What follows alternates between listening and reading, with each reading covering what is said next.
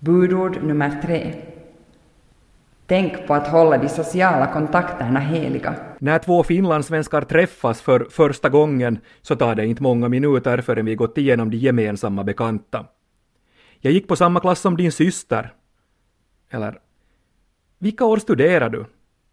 Eller, var inte du med i Hem och skola? Eller, spelar inte dina barn i IFK? Jag tror att vi har setts på någon turnering någon gång. Det är så typiskt, tryggt och många tycker också att det är lite irriterande, men vi gör det trots allt. Det handlar om de små trådarna som binder samman finlandssvenskarna. Många kallar det här för ankdammen, men på forskningsspråk kan man något förenklat säga att det kallas för socialt kapital. En person som har forskat mycket kring det här med finlandssvenskarnas sociala kapital heter Fredrika Nyqvist. Hon är akademilektor i socialpolitik vid Åbo Akademi i Vasa. Enkelt så skulle man kunna säga att socialt kapital handlar om sociala resurser. Det handlar om nätverk. Det handlar om de resurserna som finns i det här nätverket som stöd och tillit och förtroende. Och eh, jag tycker Marco Hype skrivit, beskriver det här eh, begreppet väldigt bra med att, att eh, säga att eh, det är en vi-anda, gemenskapsanda. Det tycker jag är en bra beskrivning på vad socialt kapital är för något. Det kan handla om föreningsaktivitet, det kan handla om stöd, eh, förtroende till politiska etablissemanget, eh, tillit till sina medmänniskor, den typ av frågor. Om man då ser specifikt på det finlandssvenska sociala kapitalet, hur skulle du beskriva det? No, det typiska, om jag tänker på den målgrupp som jag har forskat i, så är det de äldre. Eh, och specifikt här nu de äldre i Österbotten och i Västerbotten har vi också tittat på. Så det är nog det här föreningsengagemanget som är väldigt starkt hos den svenskspråkiga minoriteten och bland de äldre. Att det, det är någonting som, som, som kommer fram i våra datamaterial. Det som också framträder i datamaterial är det här politiska engagemanget. Så föreningsengagemang och politiska politiska engagemanget så, så, så syns tydligt hos de här finlandssvenska äldre. Fredrika Nyqvist var en av författarna till den mycket uppmärksammade boken som utkom år 2010 om det finlandssvenska sociala kapitalet. I boken söker Nyqvist och hennes kollegor svaret på frågorna om vi finlandssvenskar har en högre livskvalitet, om vi är friskare och om vi är lyckligare än finskspråkiga tack vare det att vi har ett större socialt kapital. Det var en ganska provokativ frågeställning men svaren som vi fick var inte helt entydiga. Alltså, syftet var ju att, att eh, få en djupare bild av socialt kapital hos de svenskspråkiga i Finland och delvis lyckades vi med det. Men delvis så blev det många frågor som blev obesvarade i den här boken. Um, så att uh, vi kunde ge en lite mer nyanserad bild men, eh, men exakt eh, vad de här skillnaderna beror på och så vidare kanske blev mera spekulationer än, än, än, vetenskapliga fakta. En sak med den här boken som vi ville lyfta fram att, att finlandssvenskheten och det sociala kapitalet i de olika Eh, svenskspråkiga kustregionerna ser ju väldigt olika ut.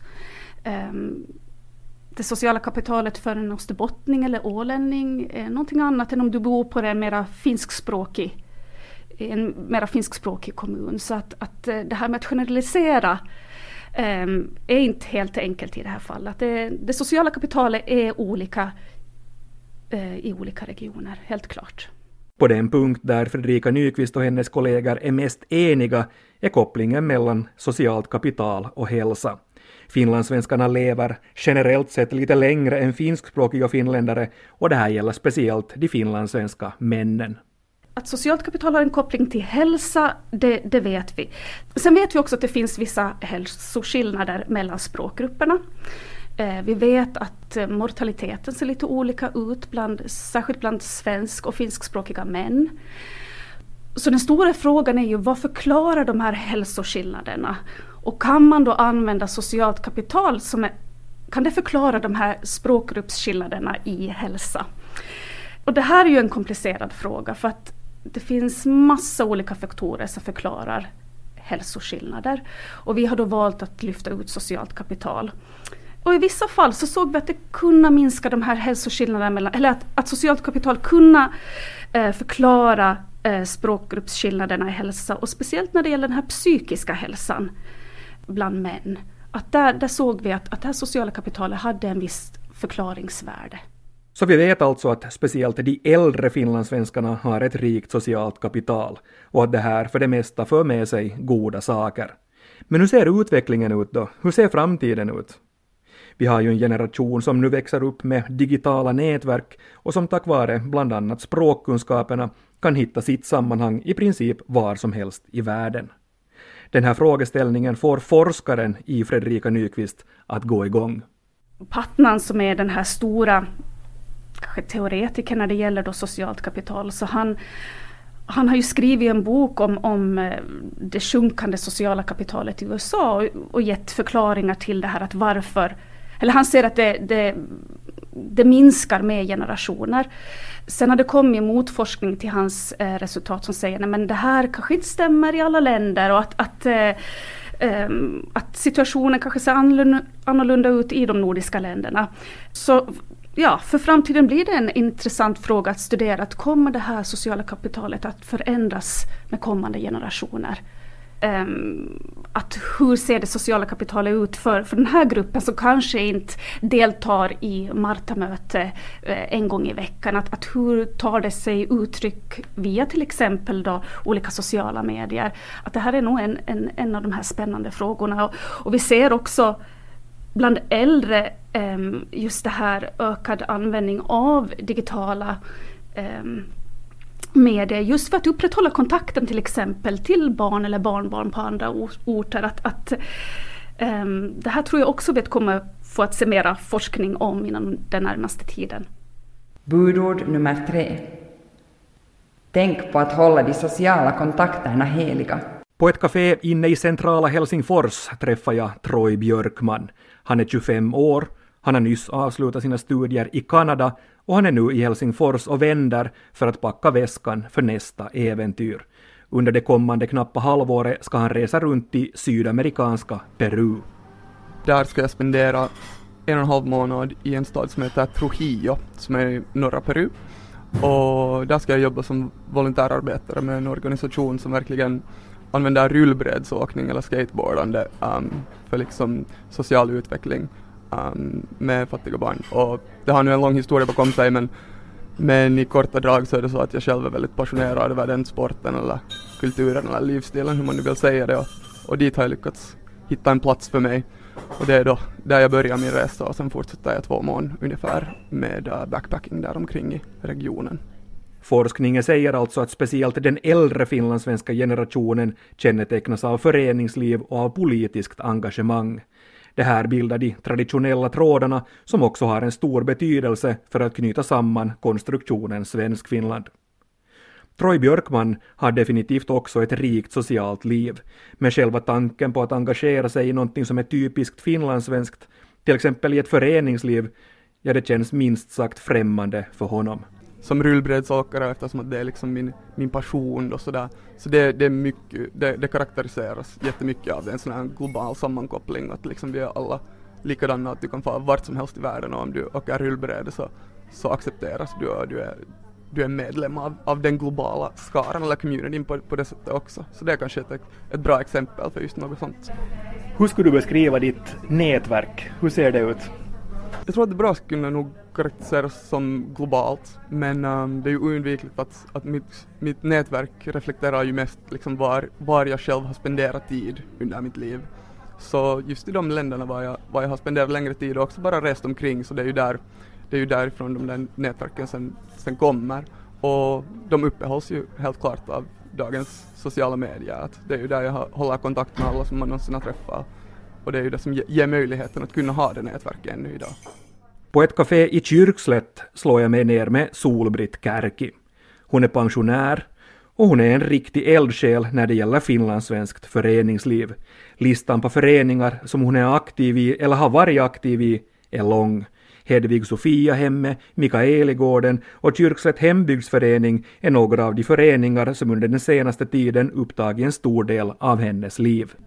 Det beror på hur mycket mm, förtroendeuppdrag man har i de olika föreningarna. Att jag, på min lott har nu ofta fallit att vara kassör eller sekreterare och det innebär ju nog en hel del arbete. Att just nu, nu när det är bokslutstider så, så är det ibland så att man hela dagar jobbar med något. Vad skulle du säga Solbritt att föreningsliv ger dig? Framförallt sociala kontakter. Att eh, jag blev mest aktiv då när jag blev pensionär. 63 blev man då på den tiden och, och plötsligt så hade man inte så mycket meningsfullt att göra och man ville göra någon nytta.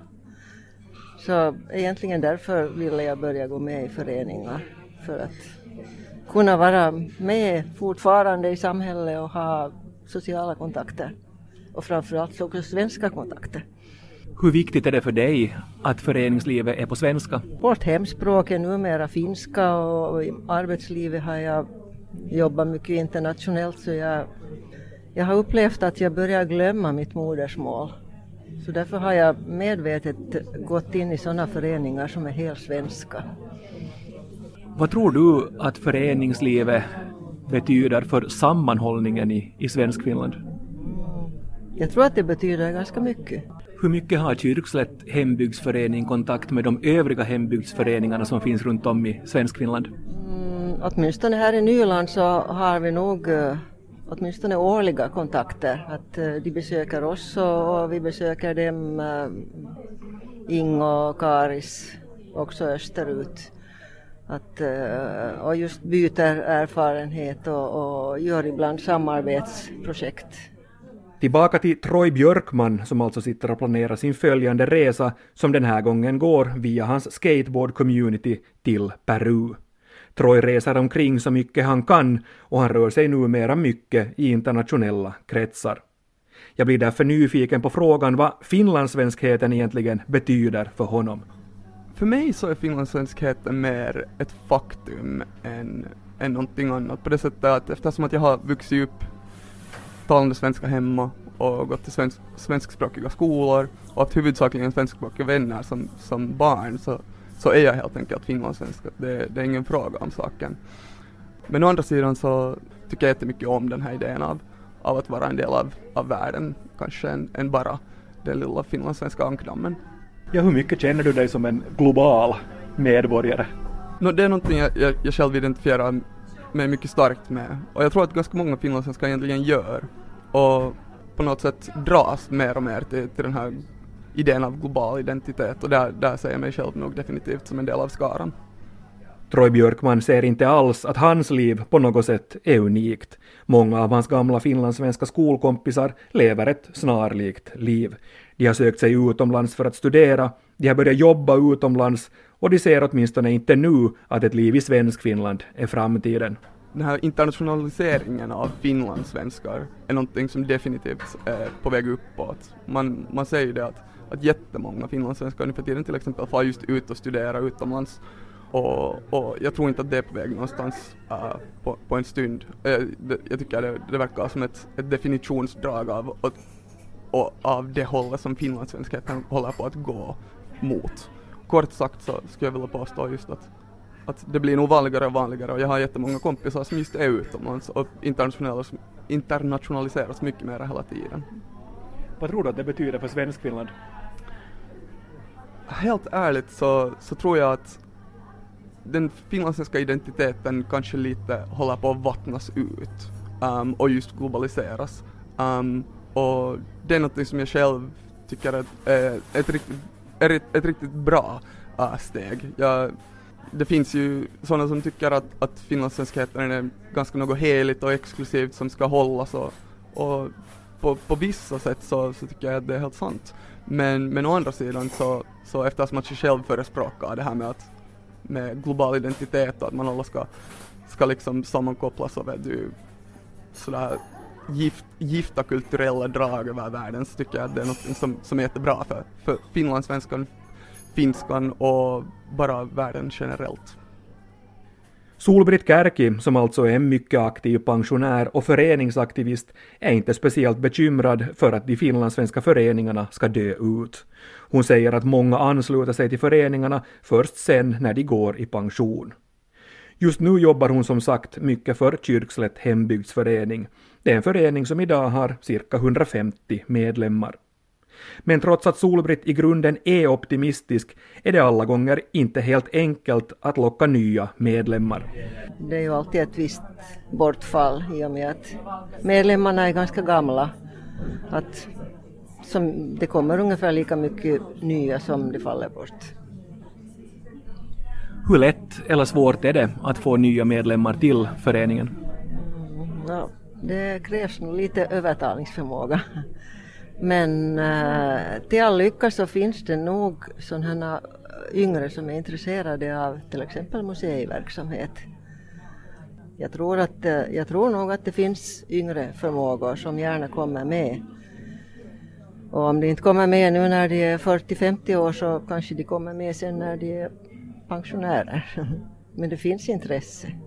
Att, uh, vi har nog en styrelsemedlem som inte ännu har fyllt 50 men hon kom med för att hon bor så lämpligt granne där.